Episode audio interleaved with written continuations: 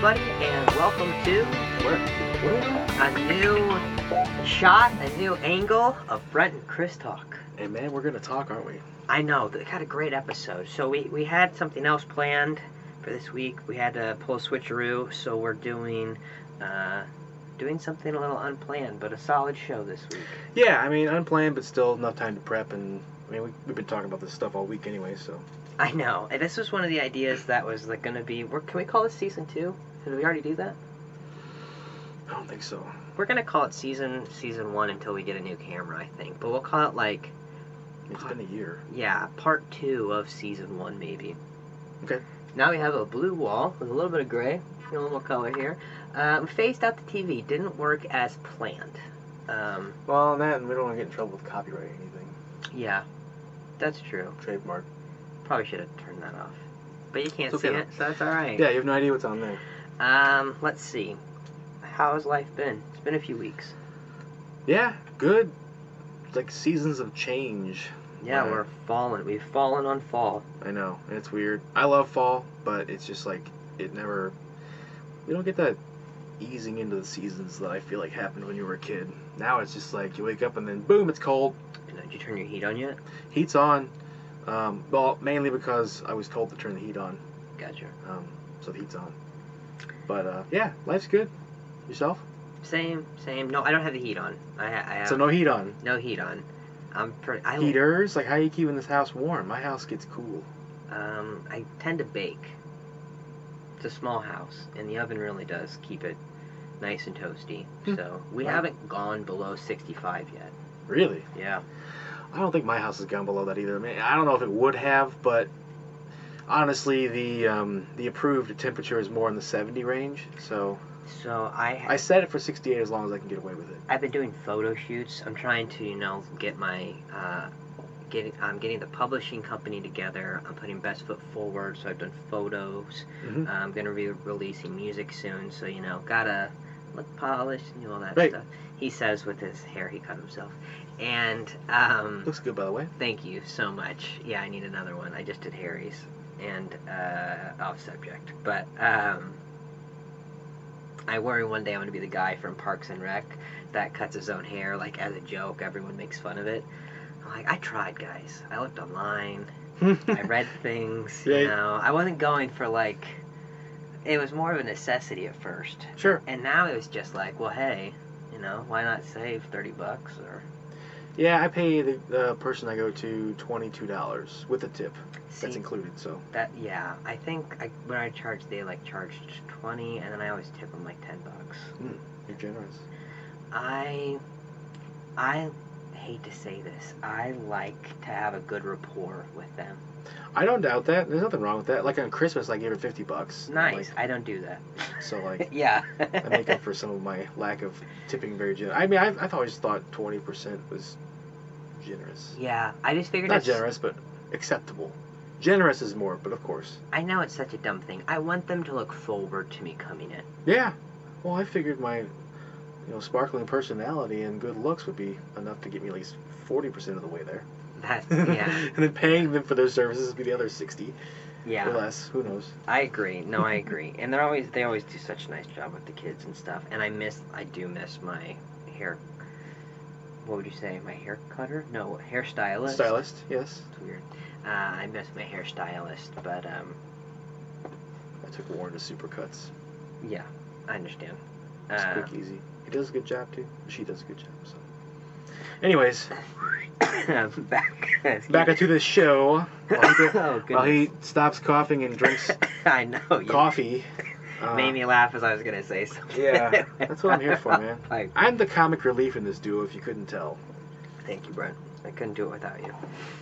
Um, Me either. so life has been happening. We had a debate. Yes. Oh man, that I We can unpack history here.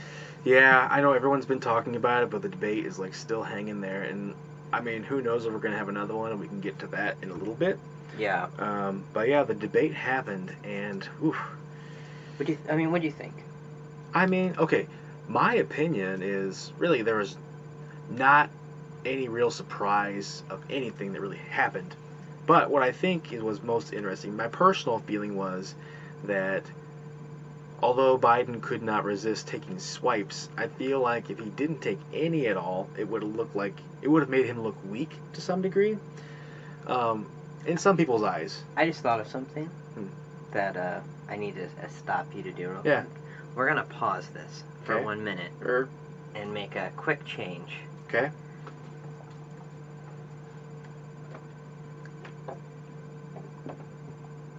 Now people could hear us. Good.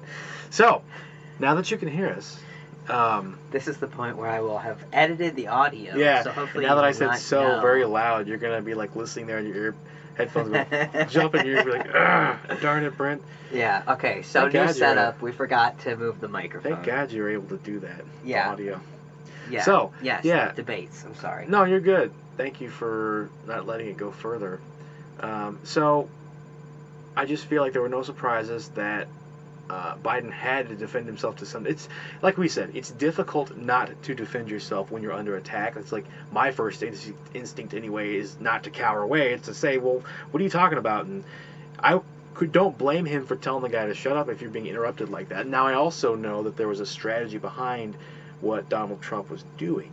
So I from everything I've heard from Yeah. you know just watching the news and and people who were close to Trump on the debate prep and stuff mm-hmm. that is not what they prepared him for. Well, I'm sure it wasn't what they, They- prepared him for. Yeah, But one, you can't tell me for one sec they didn't think he was to go nuts to some degree. He's not capable of being restrained. I've never seen it at all. I understand. I really do. Like, even when he's supposed to be focusing on something completely different, he never can help himself but to dive into the politics side of it and, like, make it political. It yes. I thought okay, so here's my thing. I I look forward to the debates more than I do any sporting event. For sure. I was looking forward to that, too. Like I, I, I that's more my Maybe- bread and butter. And um I was disappointed that we didn't get substance, Well, We it wasn't. show. Yeah, you know, but it was it was lacking the substance. that's what Donald Trump is. Oh, I, I All show and no substance. that's So I think that's what you got. You got the Donald Trump show, and then you had Biden on the side trying to trying to get a word in edgewise and make his own case for things. Yeah. I mean, you know, I think that Jiminy. I know he's always there. It's that time of year, folks. Followed you around too when you were at the park the other day on the I phone. yeah. know. Anyways, so yeah, I that's what was pretty much my opinion. I mean, what Yeah. do you think? I, More to add? Uh, sure, I will jump. I'll jump in there and say it is disheartening to see the president of the United States told to shut up and being called a clown. When it applies, But yeah, that's the worst part about it. I know Like, that is sad. is that does that? I think what's for me what's you know worse about that is we have a president that doesn't know when to shut up hmm and that can often be a clown. Well, and I don't think it's unfair to call him names when he gives everybody else names. Like he called Joe Biden sleepy. Sleepy Joe, Yeah. Pocahontas for Yeah, Warren. He's got a long list. I mean, And then and now they're calling it the China flu. right. Of course they are. So, I mean, and that's just it. You want you stop there and think to yourself, you don't want anybody to die, but now the guy's got we're not going to skip ahead, but he's got coronavirus. And you're just like, shocker. Yep. I well and that's I, I don't even it was Stephen Colbert who was like, It's not a shocker. You know? Like he said, you know, for months he's not worn masks. He's not taking this serious. He has downplayed it. It's not surprising that he ends up contracting it. Um, Yep. I mean, we can jump there because yeah, that that's what followed the debates. That Yep. you know, and He was all sweaty in the debates. Did you notice that? He looked like he was anyway to me. I no, I completely agree. He looked terrible. He was like standing on the thing, like He looked like a caricature. Like the way his suit was fitting, it just he didn't look good. Like he didn't look didn't look like the commander of the free world. well, he wasn't restraining himself like one. I mean. nope. You want so like you're you're in a wartime situation, literally bombs and then rockets are flying and people are going to war. Do you want that person issuing the commands? No. Feels like it'd be like back in Russia where they'd say, you know, surrender's not an option, fight to the death. And it's like, what? I'm, I'm I'm not okay with that. no. Yeah. See, and, and I get it. I get that Joe Biden. Joe Biden was not my first choice either, by No. any means. But I think Joe Biden is far more competent when it comes to picking people to be. I don't care. Let's take anything. Uh, I think he'll pick a better, uh, is it Secretary of Education? Uh, whatever Betsy Yeah. DeVos does, That's he'll have somebody that's better than her. correct. Who, Rick Perry, who I know he's no longer at Department of Energy, but Yep. That was a joke. The EPA head. Yeah, uh, Scott Pruitt, joke. Yep. That ambassador guy uh, from the impeachments. the Ukrainian ambassador. No, no. Well, okay, yeah, fine. Uh, yeah, gosh, I can't remember her I can't remember. No, I feel terrible. no, you're she, she, Yovanovitch. She was name. the Ukrainian ambassador. Uh, who was the other guy? Sa- uh, I'm talking about. Uh, oh, I know who you're talking about. I'm talking I was thinking about the guy that was uh, like making an ass of himself. Oh, No, I'm thinking about the other guy, the bald guy. yes, that's who I'm thinking of. He's the hotelier or hotelier. Correct. S- Is it Sondom? I don't know. So- I don't know. I'm making up words now. Anyways, But that, that guy, guy. that guy, that was a joke. Yeah, total joke. And and it was because he gave Trump a million dollars. Yeah, I mean, you really can't, and that that's sort of the thing that follows this administration around is people that that provide money to them in any fashion.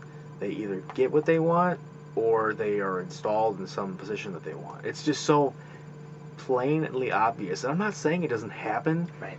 You know, otherwise, and hasn't happened before. It's just so like in your face, and Yeah. the way Trump would do it, in my Right. opinion, like. And that's just what's wrong. Like, people, and I've heard someone on the radio get interviewed, and she's like, "Well, I like him because he pisses people off." And it's like, that's not what you want in a leader. Not the goal. If you understand president. anything about leadership, let alone being president, you'll know that you don't want someone that makes people angry. Yeah. I'm really tired. I've been talking to Chelsea about this. I'm tired of this movie, like this movie trope that It's a sideshow. yeah, that It's like a only like sideshow circus that thing. unlikely leaders are the best leaders. That is nonsense. You know, like In most cases, yeah, f- definitely. It's just yeah, our founding fathers very, very much knew what they were doing when Yeah. they formed our country. I mean, like. I'm not saying they knew what they were doing, like they've done it before, Well, but they, they had intent. right. They had intent to start something. And a lot of them had a ton of wherewithal. If, if they weren't educated, they had made themselves street smart, if you will. You know, in some ways, like they all. hard time finding one of that's not Well, not well educated at the time. Like I'm thinking about people who were born in, in the lower, you know, classes that like rose in rank, and like some of them who were well read but of their own accord Like versus Alexander like going to traditional Yeah. school. Right. Yeah. There's a lot of other people like that. So yeah, that Yeah. kind of thing. I totally understand. I can't. Yeah, we just watched Hamilton, so it's in my it's in my head now. Yeah. Uh, um, which was amazing. Really was amazing. I haven't watched it. I saw parts of it. it's worth it. Inherently the way that that's presented does not appeal to me just mainly because i don't love musicals of any kind. Like just if i'm honest i don't really love them. I don't hate them but i don't love them.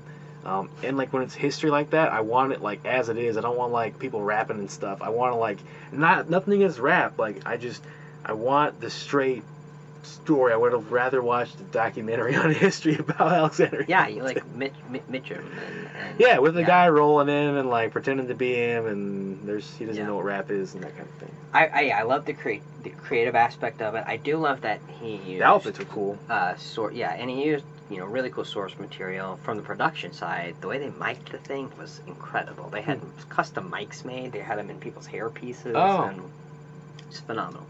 Um, sorry. Yeah.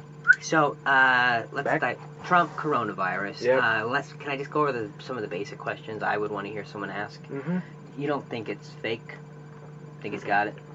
Not a ploy to get out of the debate or to. I mean, anything is possible, but I really do believe that if they're actually quarantining him and they really do have him in the hospital, that's a heck of a lot of stuff to quote unquote fake. Totally agree. To not Well, have and, To not have something major come out at some point. and Hope Hicks has it. Uh, Correct. Melania has A it. ton of people have it. Chris Christie came out today that had it. Really? Um, and that's because he was on his uh, debate prep team. Or I think he was actually on the team prepping um, Miss Barrett, Miss Mm. Comey Barrett, yeah.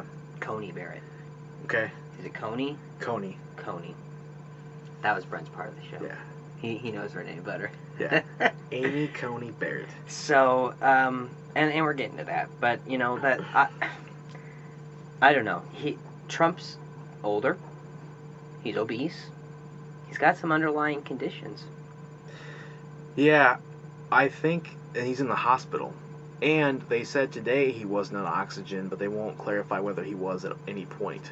Right. And I'm not like trying to celebrate any of this. I don't wish ill on like that on anybody for sure. Correct. Um, but as I understand it, yeah, it's pretty serious in that in the sense that the guy's got it and he's displaying mild symptoms. I'm not going to talk at length about what I know, but I will say that I am familiar enough with um, a couple of people who have had COVID 19, and one in particular, it started out and this individual basically said that it wasn't going to be that bad. They did not feel that it was going to be much worse than any, you know, cold or flu, whatever you want to call it, that they've had. But as it progressed and like settled and like developed different symptoms, settled in, in the person's chest, they developed other, like I said, more symptoms. So like you get one thing is one thing to have like the snuffles and a little cough. Right. It's another to have like a hacking cough and like to feel like something's settled in your chest and like Right. it's it's getting dip- not hard to breathe but more difficult than it should be if you're just sitting here having a conversation.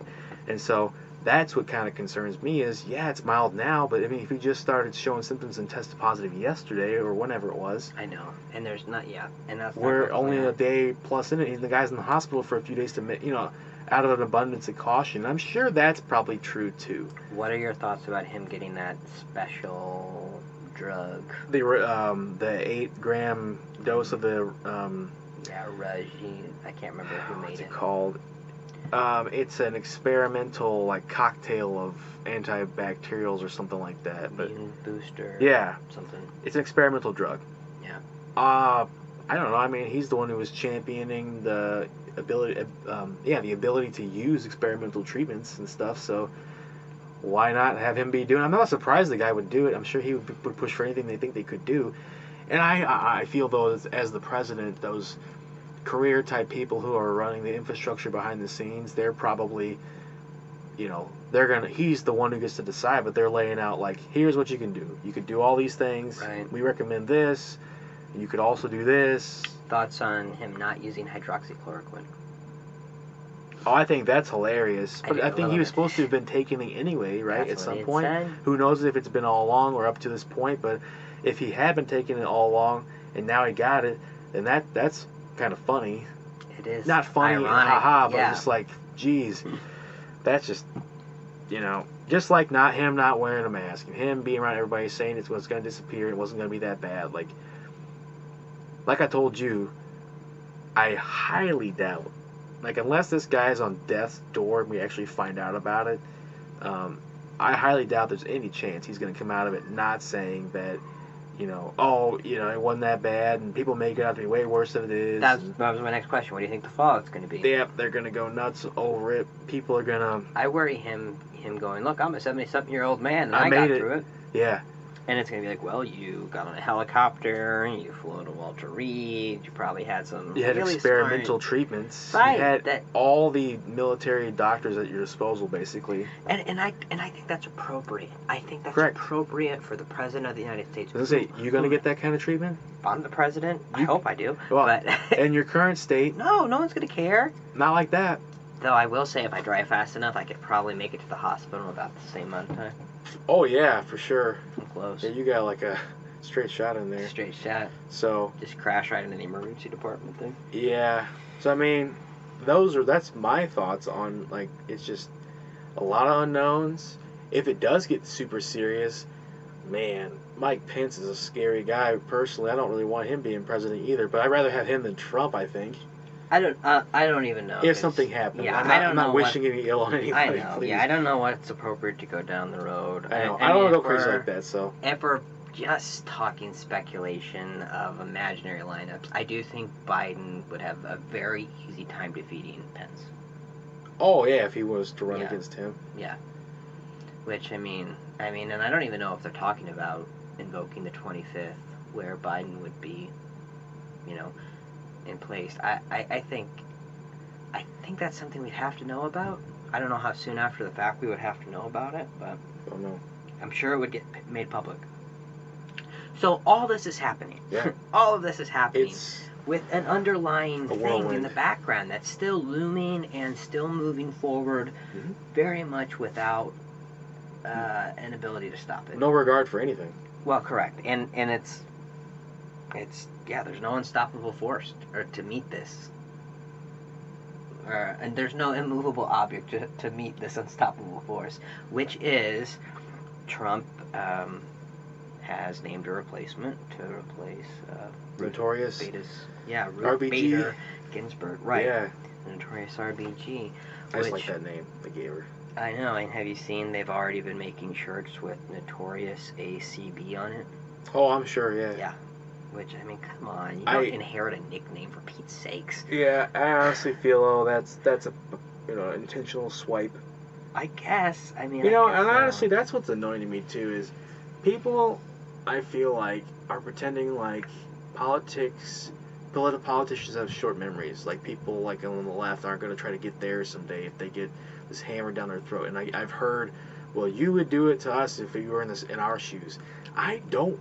I really don't believe that if I'm- we were in these I'm exact shoes, Yeah. and I'm saying we as in people that are tending Screw to support dude. the. Democratic Me and you. stance. Me and you. When we get into politics. But yeah, I definitely would not. I would not be comfortable, especially with what was said in 2016. To complete, to do a complete about face is like the epitome of being a politician and a ratty one at at that. And the worst part is the voters don't care. Like I. Oh, I that's just it too. That's yeah, that's was my next thought too. Yep. Yeah, they don't care. which they I don't know how you teach a country to have integrity. I don't mean to be mean by that, but I'm gonna go ahead and say. Well, people want to sit there and like hammer on the Constitution and like, I demand my right to have guns and free speech and belong to whatever I want, and do whatever I want. Well, if you believe in all that, then you also believe in life, liberty, and the pursuit of happiness, right? Yep. Inalienable rights, Bill of Rights. I mean, that applies to everybody and everything. Didn't and then they always. want, well, no, Yeah. but you know what I mean. Like, like as it stands today, legally, people don't want to apply it like it's supposed to be. They want to go back to whatever ideal, you know, fantasy world that they have in their mind, and Right. that's not going to happen. Right. You have to contend with the other side. That's my point is balance. My goodness. Sorry. I, no, no. this is balance something is a I'm super like passionate about. balance is a great nuanced kind of overall topic for the show. Um, you okay? Do you wanna do you wanna dive in? Tell us about Amy, Yeah. because because there's a lot of turmoil, obviously. Yeah, it makes sense the more I read. Um, I got I am- concerned, Yeah, I mean he's chiming in now for sure. Jiminy. and the problem is Senate has the votes. Oh yeah, it's gonna happen. I really don't think there's any way possible this person's not gonna be confirmed. So, I'll get into what I have notes basically on a lot of what's going on. I'm gonna have to refer to my my phone because I've saved some court cases that I want to go over. I was not gonna write everything down about them because there's nice little um, synopses on. I'm I'm I'm not shameful to say that Wikipedia actually has a really good because their notes, their sources. You can go to the links and click on them, and it goes to where they're cited from court records. So it's legit. And you can see all of our sources Correct. below the video. Yep. Um, so Amy Coney Barrett is 48 years old, so she's young. Yeah, she, you know, I think realistically could be on the court till we're our parents' ages or older, Four generation or four, yeah, decades four decades. for sure. Holy moly! Yep. Um, she was born in New Orleans, which is not the way you say New Orleans. People like to say that, which is weird. hmm Uh, so she, yeah, she was born in New Orleans, um, uh, from a very devout family. Her dad has been an ordained deacon since the early '80s uh, in the Catholic Church. Hmm. Uh, How does that work? I. This is bad. I should know more about No, it. But what, no, what I can say is that, um, you know, just in general, what are deacons? Um, no. We'll start there. Okay, de- so a deacon in the church is like a spiritual leader, a, a person of like mor- good moral standing. When you're ordained to be a deacon, you have like a, a standing within the church where, you know, you. I don't know like all the things you're Sure. involved in, but I believe, you know, you're you're there to like I said, you're, you're a person that people can come to for advice, kind of like a priest, but you don't perform necessarily the rites. You may be a part of some of the different So you don't spiritual have rites. to take. You don't. You're not doing the vow of celibacy. No, no, I think there are different vows that you're holding up, and you can be married. And like, I think that people that are deacons, um, when I was going through RCIA, it was explained to me like the wife and the, the deacon are like a team. Hmm. It's like a team effort. Like the family just is of that standing where they're offering spiritual guidance and leadership. Interesting. So, Um, typically, those kind of folks are extremely devout and very conservative. And that's not a knock; it's just my observation and what I've read. Um, and so she that's that's the, the childhood she comes from. That Sure. that sort of upbringing. Um, so she uh, and she was a very outstanding student. She um, I believe was like um, uh, an honor student at her at her high school.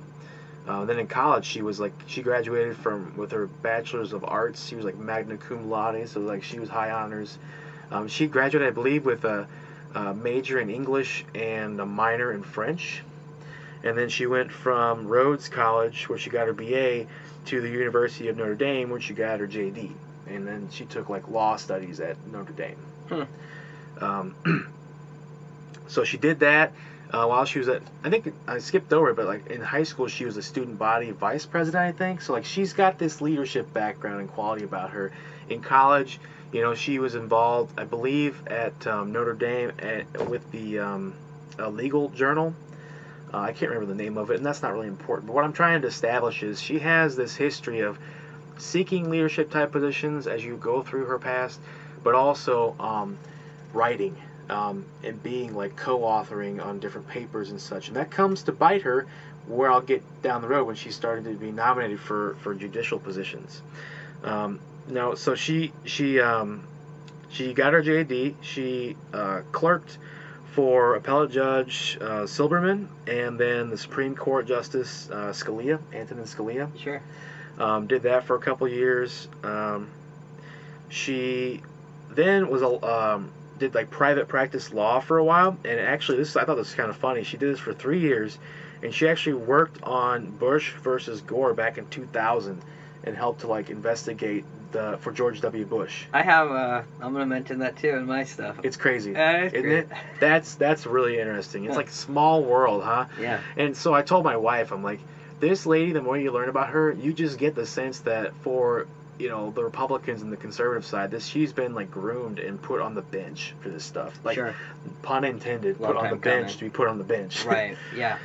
Um, so Hmm. she she once wrote that she wants to quote inspire distinctly Christian world a distinctly Christian worldview in every area of law, and um, that those kind of things that she said and or written have really driven a lot of questions about her object, objectivity and ability to not use her faith as the driving force in being a judge Sure. which she herself said that you should not do. Right. Um, so her stance. Um, so after she was in private law practice, she went back to Notre Dame. She actually taught somewhere else first, but the, I can't remember where it was at. It was just for like a year, and then she went to Notre Dame and has been teaching there for like twenty some years. Has been a very highly regarded law professor Mm-hmm. um, won like Professor of the Year or something like that for a couple of years. Um, she's got seven kids. Uh, yeah, two of them I believe are adopted, um, and she's like a she's a, a prodigious person for exercise. Like she's very regimented. Gets up like four o'clock in the morning and goes to work out, and then does she goes she drives to her where her court sits from South Bend, Indiana, I think in Chicago, where I think this the seventh court where she's on now sits. Um, so it's just like this. She's like Superwoman in terms of all the things that she's accomplished and or does. It's sort of nuts. Wow. Yeah, it's a lot. It makes it makes you just think like she's she's going places, Right. obviously. Um, so her stance, you know, on the Constitution is uh, she's an originalist, believes in things as the founding fathers writ them, writ, wrote them, and believes they should be interpreted as such. It's not meant to be a living type situation and document, in the sense that it's going to evolve with the times. And she said that specifically. She did not expect it to be uh, an evolutionary document. It was written a certain way, which I, like I told you, two issues with. Number one, how do you know you're interpreting it the way that they were thinking way. about it? Right. because you don't you can't talk to them you're just it's your interpretation and two it's clear that the founding fathers meant for the law to evolve like it's built on precedent over time and it changes Mhm. like that's inherent to it And I guess it makes sense if you're a constitutional originalist, then you're going to sit there and say that this is the founding document, and so that is the precedent we're pulling from. But again, that that's that argument in my mind is defeated by the fact that there's a history of law and precedent amendments to the Constitution. It's just inherent to the process. Right. Like Yeah. we, we have to make it happen. Oh no. We have mechanisms to make it happen, and that's why uh, you wind up. Oh Lord, sorry guys. And that's why you wind up um, with changes. Yep. So, so that's that. Comments, questions. So, um, That's kind of the intro. no, that's Talk good. at length here. That's good. She. I understand why she's getting a lot of the pushback that she's getting. Just from that, for sure. You know, um, and the fact that the courts have always tried to be balanced, where we have the conservative and the liberal side. This Mhm. is a liberal seat that's up, and this does not sound like a liberal No. person in No, no. any way, shape, or form. She will not have even remotely similar views to Ruth Bader Ginsburg. Like this is not. Now, I was reading through, and I will go through some of her um, cases and some things that she said to kind of help people understand why I find her a very complex person. I do, she does not appeal to me. I guess is, I'll leave it. I'll say that up front. Um, mainly from the fact that I I've I get this back and forth sense with the way she um, interprets things and like rules. But um, I also, and I guess what I'm getting at is sometimes I agree with what she's saying, and other times it's clear that she's doing it because that's the way, that's the side she's picking. Yeah. And so that's the way it's going to be interpreted. I'm not saying that there's not logic behind it, but I don't agree with it the way she comes up with a lot of this stuff. So when um, when she was uh, she she was a law professor for like 20 some years. She's currently a judge on the U.S. Seventh Circuit Court and has been for just shy of three years. So it'll be three years. She'll have been an actual judge in November. Yeah. Now I have a problem with that. If you've only been a judge for three years and now you're going to go be on the Supreme Court, I don't care how long you've been a professor. For 40 years that she could sit there. I mean, Yeah. that's- There's no requirement, but that Right. just feels wrong. yeah. Gonna say that. I'll have to look into some precedents behind that one. Yeah, I know. I don't really know. Um, so, when she was nominated, she got an earful from the Democrats uh, in the Senate, and I don't think that the questions or line of questioning were as distasteful as some of the, the folks on the right said. Um, I just feel like if you're trying to make a point, you got to go through some sometimes uh, questionable and maybe unsavory topics. Make sure, make sure Netflix doesn't get the. Yeah, I know we don't want to get sued, guys. So just ignore what you're seeing about over here, um, or were. So Dianne Feinstein had, you know, came after, and this is like the the big quote. You know, back in 1998, a lead, so a professor at um, at um, Notre Dame argued that Catholic judges should, in some cases, recuse themselves from death penalty cases because of their moral ob- objections to the death penalty. Um, and basically, what she got question, Barrett got questioned on that, um, and said that you know basically that issues of faith are not something that should be the responsibility of the ju- judicials today. You know, she should say that she said that her personal church affiliation and religious beliefs do not bear on the discharge of her duties as a judge. So she said the right thing, even though before she Road. wrote the opposite. Again, not not the opposite, but wrote that in some cases she would have to, to recuse herself because she inherently has a viewpoint that's in conflict with the law, or Sure. could be. Was that when she was a judge, or was That that, she wrote that when she was. Uh, oh, so this is the thing: is she said that she she wrote that or emphasized that she wrote that article with that professor in her third year of law school, and she was quote very much the junior partner in our collaboration. So trying to cop out and say that she was not the lead on that article, but her name was on it. She co-authored the thing, and if you don't support what's in the writing, then don't co- co-author it. You can be a source of material, but you don't have to be a co-author. So Who whose job is this to like go dig up high school or high school, excuse me, law school papers from. I mean, I guess Somebody working- Domain. Oh yeah, well yeah. I mean, think about it like this. Um, like everything you do in school is part of your transcripts. They know what your grades were, the things you took, the class you names, Sure. and all that.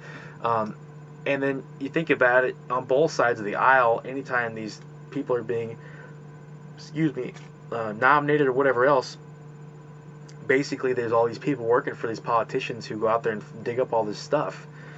Um, you know, and so that was Yeah, the thing is opposition research. because um, Barrett said what she did in that article, the Democrats made the leap to say that she would not uphold Roe versus Wade because of her Catholic beliefs, because she flip flopped on whether or not the death penalty would be something she would be involved with.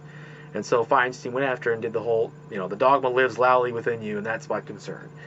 So because of that, you know, people on the right, of course, are just like, well, this person's getting attacked, just like Brett Kavanaugh. And they, uh, they, they got her back. I know. So that is nothing. That whole That situ- is nothing like how Brett Kavanaugh got attacked. I know, but they they draw parallels to that. So Sure. it made her Sure. super popular with, with religious conservatives, um, and so she she made it. Like she they they got her through. She uh, I think it was a vote of like 54 to something, 50, 55 to 43 is what elected her. And interestingly, interestingly enough, of the three Democrats that voted for her, one of them was Tim Kaine, who was the yeah, VP for Hillary. candidate for Hillary. Yeah, interesting. So yeah, um, so on to some of the casework. I'm not going to delve into this too too much. No. I got some case I stuff want too. to, I want to get, I want to let you talk too. Sure. So um, That's that's what people come here for. yeah, right. The things that I find interesting, like there was this case um, about Title IX, uh, basically where this guy uh, committed sexual assault at Purdue, and she sided with him that when he tried um, to enroll at a different university, no, he he committed the sexual assault. Oh, near Purdue University when he was trying to like enroll there, and they wouldn't enroll him and they denied him. So basically, he sued the school because they weren't. Um, they assumed because he had committed a uh, something, a sexual assault as a male, that because of that, he made the argument that because he was a male, they were gonna they were discriminating against him, wouldn't let him join the university. He won that that case, and Barrett actually, um, she wrote part of the opinion that because the school wouldn't allow him, that they had it was they allowed um, they took liberties and did not allow him due process and violated his Title IX rights by imposing a punishment if infected by sexual bias. Basically, is what they said Hmm. and that's the you know how law can be complex and so it doesn't always come out the fairy tale way you think it's going to um, other ones so she uh, there was an uh, gosh darn it she's never ruled on an abortion case but there was this case that was brought before her where a person had um, one of those uh, IUD things in her and it broke off and she had to get a hysterectomy to like yeah, fix the issue. And uh, Barrett sided with the manufacturer, saying it was not that she that the person who got hurt by it did not prove that it was their fault. So she sided that way in one case. Another case, though, she was part of a unanimous panel that upheld Chicago's bubble ordinance prohibiting approaching someone who's within 50 feet of an abortion clinic without consent. So that would be, in my mind, I would agree with that. Nah, I would not agree with the first two necessarily. Yeah. Um, another case, sorry, No, I like the cases. uh, qualified immunity, the thing with the police officers. Sure.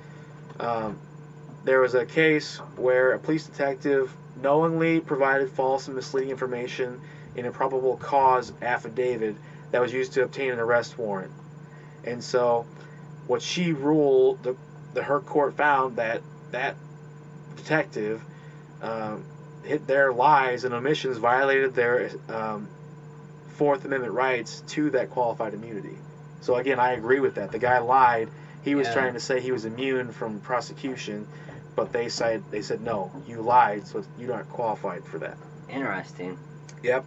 Same kind of thing. She ruled similarly with a prison officer who called a prisoner a switch, a switch, a snitch, and exposed them to risk uh, of harm from other inmates. And so that prison officer was trying to get out of saying that they had like, endangered that person. They were qualified immunity, couldn't be prosecuted for that. Yeah. Uh, yeah. I have one more. I'm trying to find it. It's environmental related. I thought this one was interesting. Yeah. So it's basically a developer against the Army Corps of Engineers, Corps of Engineers. Um, basically, the Army was trying to say that this wetland was 11 uh, was part of the United States. Um, basically, the Army Corps of Engineers has discretion over the waterways of the U.S. Right. Yeah. And so you can't own those. Sure.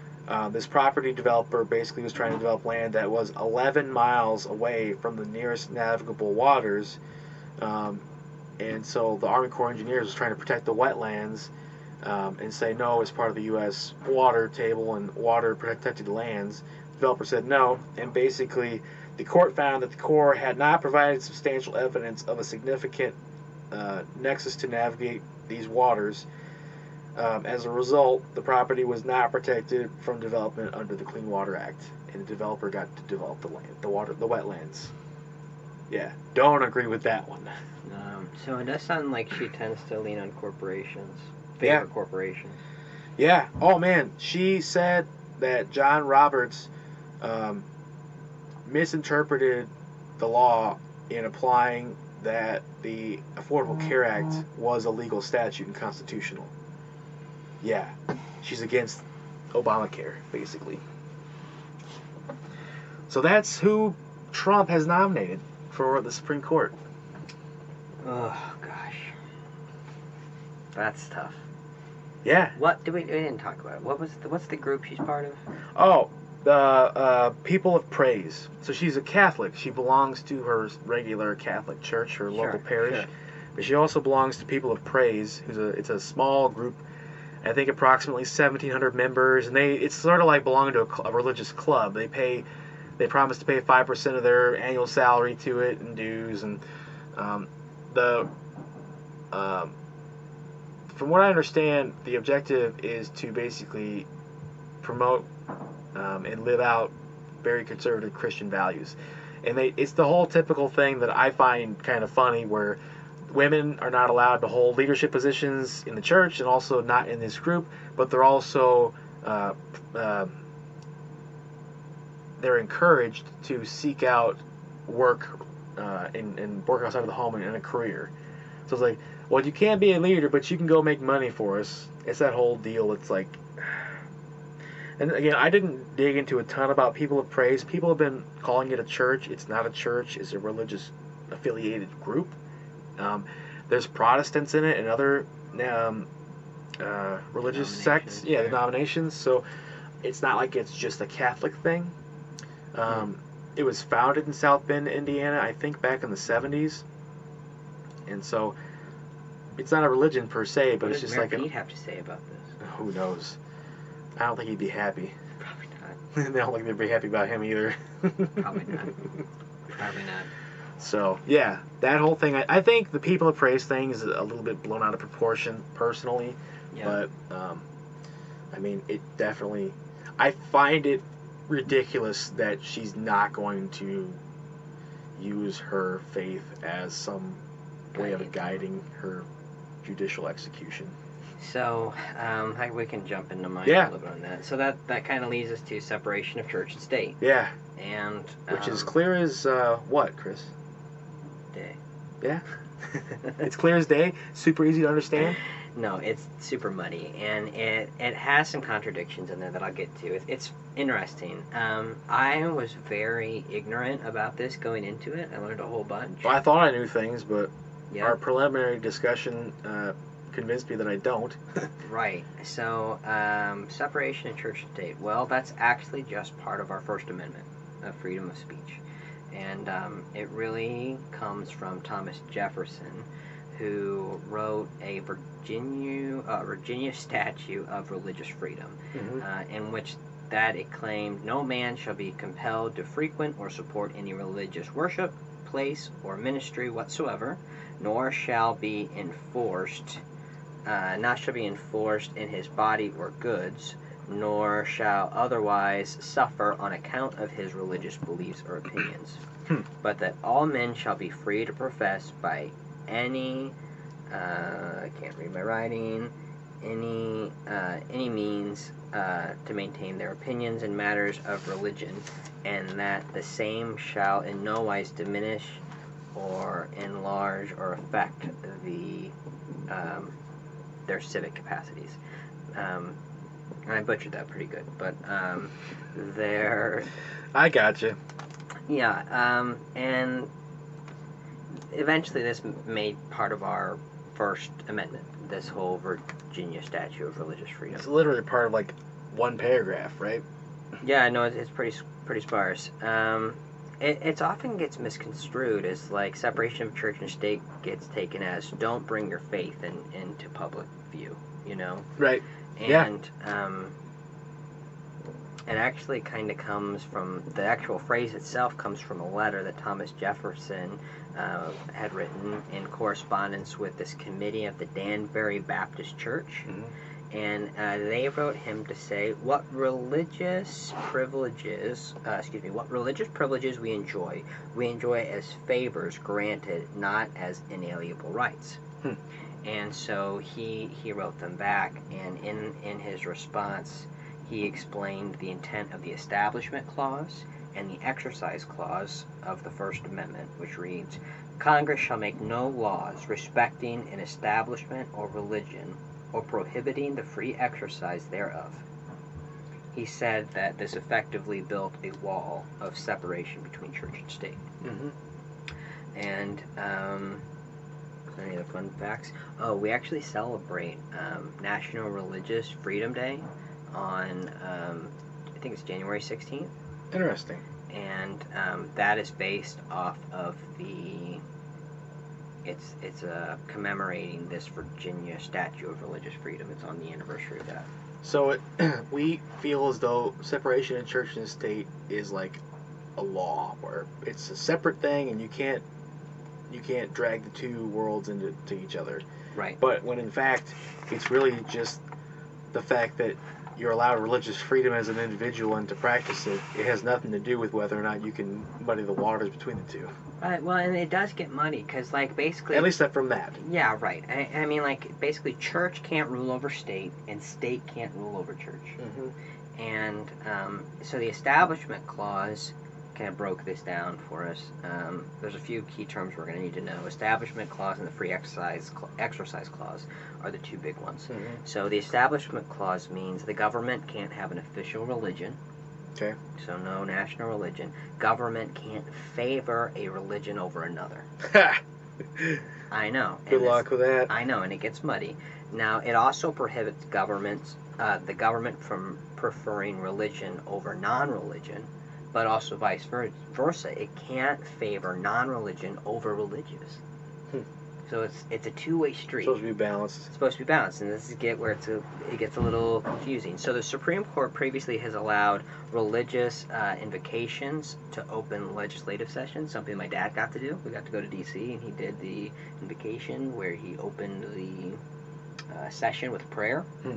And um, I also remember one that ruled they couldn't have a agnostic person up there or an atheist person up there because they didn't have faith, which That's the whole non-religious over religious thing. yeah, yeah. I mean, I think that's some of the muddy water stuff. Uh, so other things they've allowed, so um, you just go with a priest. I yeah, uh, they have allowed public funds to be used for private or religious school busing, which I'm not surprised. right, and I, I can explain some of those better later. DeVos is like a pro at that. Things that they ruled against though is um, overtly religious displays at courthouses. Can't do that. Okay. Uh, you can't have state funding supplementing teacher salaries at religious schools. So I can't, I, the government can't substitute the salaries if you're teaching a religious doctrine, Interesting. but they can pay for you to be bused to a religious school. We'll pay for you to get there, but we're not going to pay for you to get taught. Right, and I know it gets gets muddy, but like they're It, it, it's just you know it works, I guess. Okay. So, um, other things ruled against some uh, overtly religious holiday decorations on public land. Can't, couldn't do that. And a gray area is uh, existing religious monuments. They're very, very strong about not letting new monuments be formed. They'll have some gray area about the ones that have been there for a long time. All gray area. Okay, so that's the Establishment Clause. okay. Okay, now we go to the Free Exercise Clause, which um, it reserves the right of American citizens to accept any religious beliefs and engage in religious rituals. It protects not just beliefs, but the actions that also uh, the actions made on behalf of those beliefs. Interesting. So this is where it gets a little sketchy. It allows for some violation of the laws as long as it's violated for religious freedom Mm. reasons. Yeah. And it says um, no taxes. Some. Uh, right, yeah. Uh, there's no taxes. And it kind of plays to like the free market economic plan. You can't tax churches because, well, then certain churches would be worth more money, and then you have a kind of incentive plan. You know what I'm saying? Like, that's that's the way I took it. If, if Hmm. you don't have the taxes, you're allowing churches to represent freely, and you're not. There can't be any favoritism, which might occur from Favorable. Favorable. think about it, the Catholic Church is going to make way more money than a, a church that's maybe just starting out or a religion that's not as well documented. Okay, I can buy that. Easily, I could see it be been favored for certain laws or whatnot. Okay. So I talked about ironic problems. Uh, okay, so the free exercise clause implies special accommodations to religious beliefs and actions to the point of being exempt from certain laws, right? Right. But some say that this violates the neutrality between religion and non-religion as stated is the in the Establishment Clause, which prohibits the government from giving any special benefit or recognition to the religion. So which is it? Right. Depends on who you are. It and does. Who's in the Supreme Court to lay down the law of the land. And and I think this I don't know, I think it's it's really interesting. Oh, I've been moved out of shot slowly. Can we turn the camera a little? It was the Brent show there for a little bit. Welcome to the Brent Show. Do I get my own theme music? Sure, man. Well, that's just fun. Uh, let's see how long this lasts. Um, I, I just think it's interesting because with the free exercise clause, they can't make laws that stop you, but then because of you know because of the establishment clause, how is that not special treatment, which they're not allowed to do either? right. And I I don't have great answers. You know, I really don't. There's not like simple answers to this, though. I mean, the, the problem you run into is because of the way it's defined, and so many other things are defined. Like law inherently allows for some gray areas. You know what I mean? It's like the whole thing where Yes. you know it's like me having my finger right here. I'm not assaulting you, but like you might Right. interpret that I'm gonna do something bad to you. You know what I mean? Like there's Yeah. stuff like that. Right, and so I thought this was just interesting. Until 1940, there was a case, Cantwell versus Connecticut, Mm-hmm. Where the First Amendment was applied. Uh, okay, so before that case in 1940, Yeah. the the First Amendment was applied only to U.S. Congress, and states could actually abridge the free exercise clause, meaning they didn't have to use all of it; they could do what they wanted. But after 1940, after that case, they decided um, through the incorporation doctrine Okay. Which is a constitutional doctrine that made the first 10 amendments uh, to the Constitution applicable to the states through the Due Process Clause of the 14th Amendment. Ugh. So, Basically establishing legal standard for those to be applied to the states without the states being able to do anything about it. right, 14th Amendment, super simple, equal protection of the laws. Yep. For everybody. Yep. And it was featured in the Brown versus the Board of Education, which had to do with, uh, you know, uh, racial Segregation and discrimination. all yep. discrimination. It's been uh, principle in Roe versus Wade, and it was in principal thing in uh, Bush versus Gore. Hmm. 14th Amendment. Um, so basically, Section 1 of the 14th Amendment says no state shall make or enforce any laws which shall abridge the privileges or immunities of citizens of the United States. There you go. So, up until 1940, states were kind of getting a little like this with the exercise clause on who they favored and stuff like that. And um, you know, the courts, uh, states and states courts could adopt similar laws, but were under no obligation to. Okay. Didn't know what you're getting. You didn't know what you were getting before 1940, and um, they had something called. Now what they do is they have something called selective incorporation. Okay. I feel like I basically got a law degree after this. Yeah, man, this is a lot. Uh, selective incorporation, which means the SCOTUS could piecemeal parts of amendments um, for cases rather than having to apply the whole amendment. Really? Yeah. Wow. I know. Talk about making up the rules as you go along. Right. I like this part. Let's do that. Yeah. Take a little bit of this. Take a little bit of that. wow. Okay. Um, fun tidbit: the Ninth and the Tenth Amendment have not been uh, have not ever been incorporated.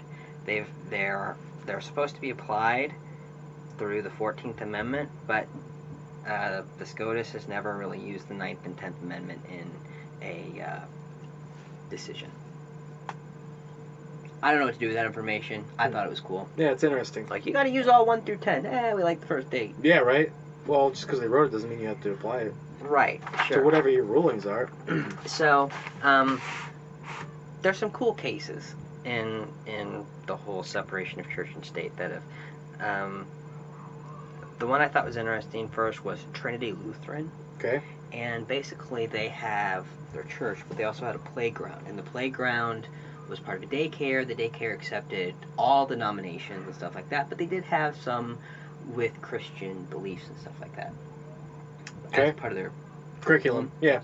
so they applied in Missouri to be on this grant program that would use recycled tires to uh, be the playground. Yeah, the material they run on. Yeah, the medium. I Yeah. don't know what you call it. You know. It's a medium. It's a medium It's of a sorts. And so, um, out of 43 applicants, they got they were number five. Their need was ranked to be number five. Oh, okay. and then they got completely removed from the list because there was religion involved. And so that ended up being they So they sued them. They sued them and um, they said it because they were removed only because of their religious affiliation that was targeting them and because they were targeted for their religion that went against the free exercise Wow. thing so they were able to then Get their grant. get their grant wow. um, then I found Everson versus the Board of Education of Earwing, Earwig. I don't know how to pronounce. It. Okay. So uh, basically, local school district. It was decided. I think it's New Jersey, but a local school district could reimburse parents for the public transportation to public, private, and parochial schools. Okay. And it ruled that states can't hamper its citizens' free exercise of their religion.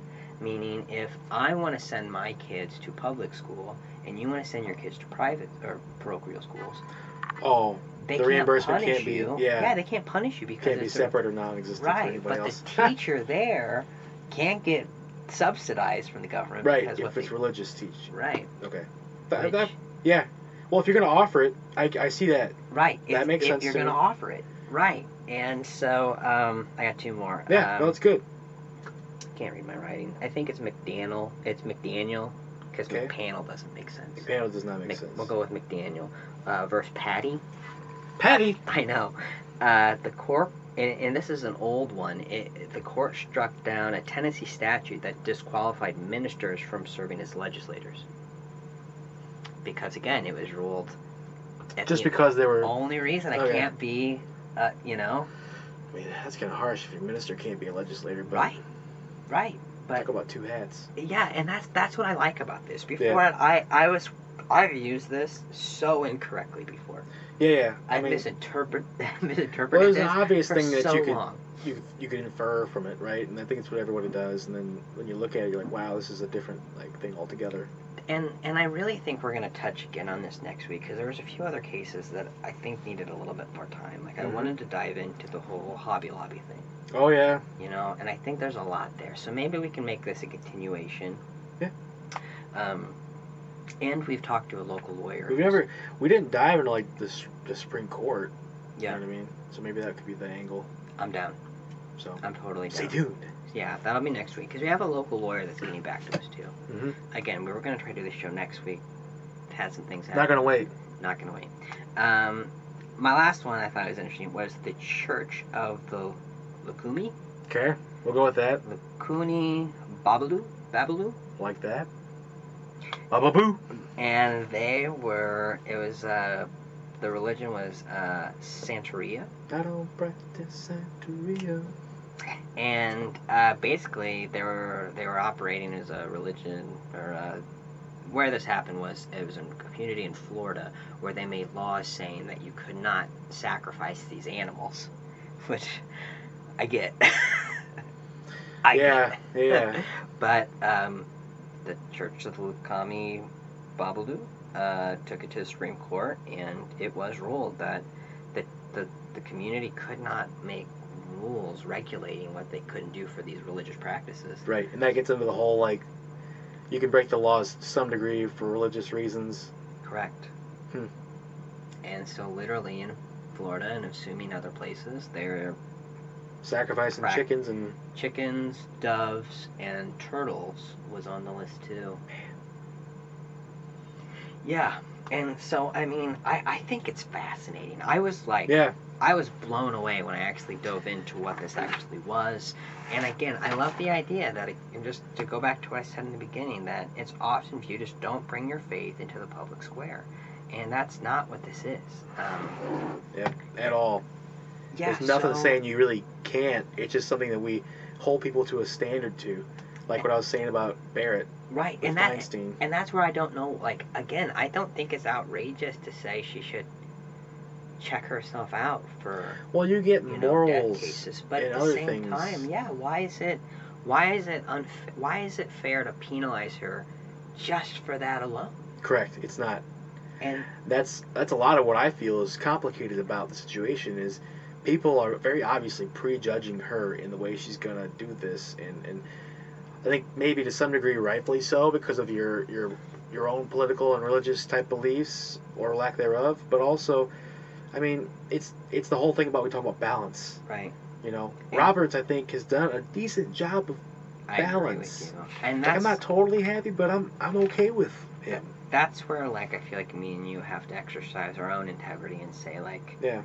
I I do understand why she got approved. Correct. Like Absolutely. I I wish we had the votes to block her. There's no way to say she's unqualified unless you were going to make the whole case on the fact that she's only been a judge for three years. And, I- and again, like you said, there's no There's no reason, man. there's you no can't reason. tell. You could be made. You could be nominated for the Supreme Court. You don't even have to be a lawyer. Yeah, I was like shocked by that. Like judges in the back of the day used to be, have no necessarily necessarily legal training. Correct. They were farmers. They were magistrate. which we're so me and Brent listened to this author Ken Follett. Yep. And he just came out with this book called uh, what is it? The The mor- morning and the evening. The Morning and the Evening. And great book. Go check it out. Go check it out. It's so good. And it was a prequel to one of my favorite books of all times, which was Pillars of the Earth, Yeah. Which is now part of a Kingsbridge anthology, if you will. Yeah, it's like a whole series of books. So yeah, you got Pillars of the Earth. He wrote first. Then it was um, World Without End. Then Column of Fire. Yep. And now he wrote a prequel, Yep. which is the e- is it Evening in the Morning or is it the Morning? Morning in the evening. There's also a book called A Place Called Freedom, and that is almost like a step beyond a column of fire. Oh really? See, I don't know these things. I haven't listened to of Fire yet. You got to. Oh, That's a good one behind. too. Um, I don't know where I was going with this, but oh, in, in the books, you know, it's like the the judges there are the noblemen Correct. And priests. and priests, and there's one line they say it says it say you know because they have money, because they have power, people expect them to provide justice. Like, and I just think that's something we've gotten so far away from. Well, in a base sense, that makes sense. In a base sense, that makes sense. But, like you say, that is counting on the benevolence of quote unquote tyrants. Yeah. Seriously. I know. And I, that's that's the whole thing, a premise you read too about history is like a place was only as prosperous as its leader allowed, like in Right. terms of abilities and freedoms and Yeah, I mean it's great if you're an expert at collecting taxes, but your people don't have the money to innovate and grow and stuff like that. You're or eat. Or. Yeah, what what are you leading? Yeah. arbitrarily ruling with a, an iron fist is not a way to accomplish a lot. And that's where you get. That's where you run into the quote unquote dark ages, where um, They literally had The- technology. the Romans retreated and it was gone. And yeah, we lost we lost technology that had made us advanced. Yep. And we went we literally reverted into the dark. Yep. like Yep. I love lost cleanliness and water and the book they talked about how that when Rome when Rome fell, the like the potters, Correct. the people who made the Correct. the big vats to store food, like that that went with it. Yep. For and the most so- part, yeah. All of a sudden we had knowledge to store food and then we lost it. Yep. Aqueducts and, and Oh, like yeah. sanitation. Well, and I've seen other things too where they've kept buildings cool. Yep. They were able to keep buildings cool with the aqueducts and Mhm. stuff like Absolutely. that. Absolutely. Like Uh, the technology to. Uh, they collected urine to, to bleach out their robes. Yeah, with yeah, because it turns Ammonia. into uh, ammonia or, Well, or uh, I don't know. I the don't whole- know either. I'm talking out of turn there, but there was technology lost. Save for pee, people. That's what we're trying to Yeah, right. We're not doing that. I'm not doing that. You can't. Just like Branch. Charles is gonna be like, why does my why does my scrub smell like bee? Yeah, God. So I think So- it's that funny trope a lot. yeah, right. Um, I think that's it. Yeah. No, this was a good one though. I really I think we hammered on what's been going on and we Yeah. got into a topic that we haven't touched on. Look for more of that because we've been I think we've gotten into a lot of stuff which is the political fervor and it's not that that was a bad thing, but we're we want to take a step back and Yeah. reach out to some other topics. I will say, tune in next week to hear us. Um, you know, a local lawyer again. I really respect. He's he's gonna get some cases that he thought were really cool that we should look at. So we'll we'll definitely hit on those. I think the other thing I we should talk about maybe is the that fair tax plan. I'm interested for your thoughts on that. Uh, Yeah, I, I, I think we could. I need to do, uh, research it some. I know a little bit about it. So Yeah, next week we're going to talk about, uh, we'll finish on with separation church and state, and then we'll dive into the tax plan that is that is happening, and also maybe some of the some of the history behind the different taxes, because we always hear when Eisenhower was in, there was a, what 50, 60 percent tax on the rich. Mm-hmm. You know, let's find out why we were there and how we got back from it. Welcome to our planning meeting, everybody. Yeah, right. I'm making notes now. So, thank you for watching. Yeah, Uh, we had a it, guys. milestone that we had to share. We have over a thousand listens on SoundCloud. Yeah, it's incredible. I don't know how that happened. Thank you, everybody. And um, Absolutely. if you're watching on YouTube or if you're watching on Facebook, uh, we would love to make this community grow. We would love to get more people watching. And if you could share it uh, with people you know, if you could, you know, give us a like or a thumbs up or subscribe, all of that helps us so much. Yep. Um, and we hope you enjoy what you're seeing Absolutely, folks. or hearing. Be sure to comment, leave us uh, feedback of any kind if you have it. And uh, thanks again. Appreciate it. Have a nice day. And I gotta see where the stop button is. Have a nice day. Have a nice week. Adios, amigos.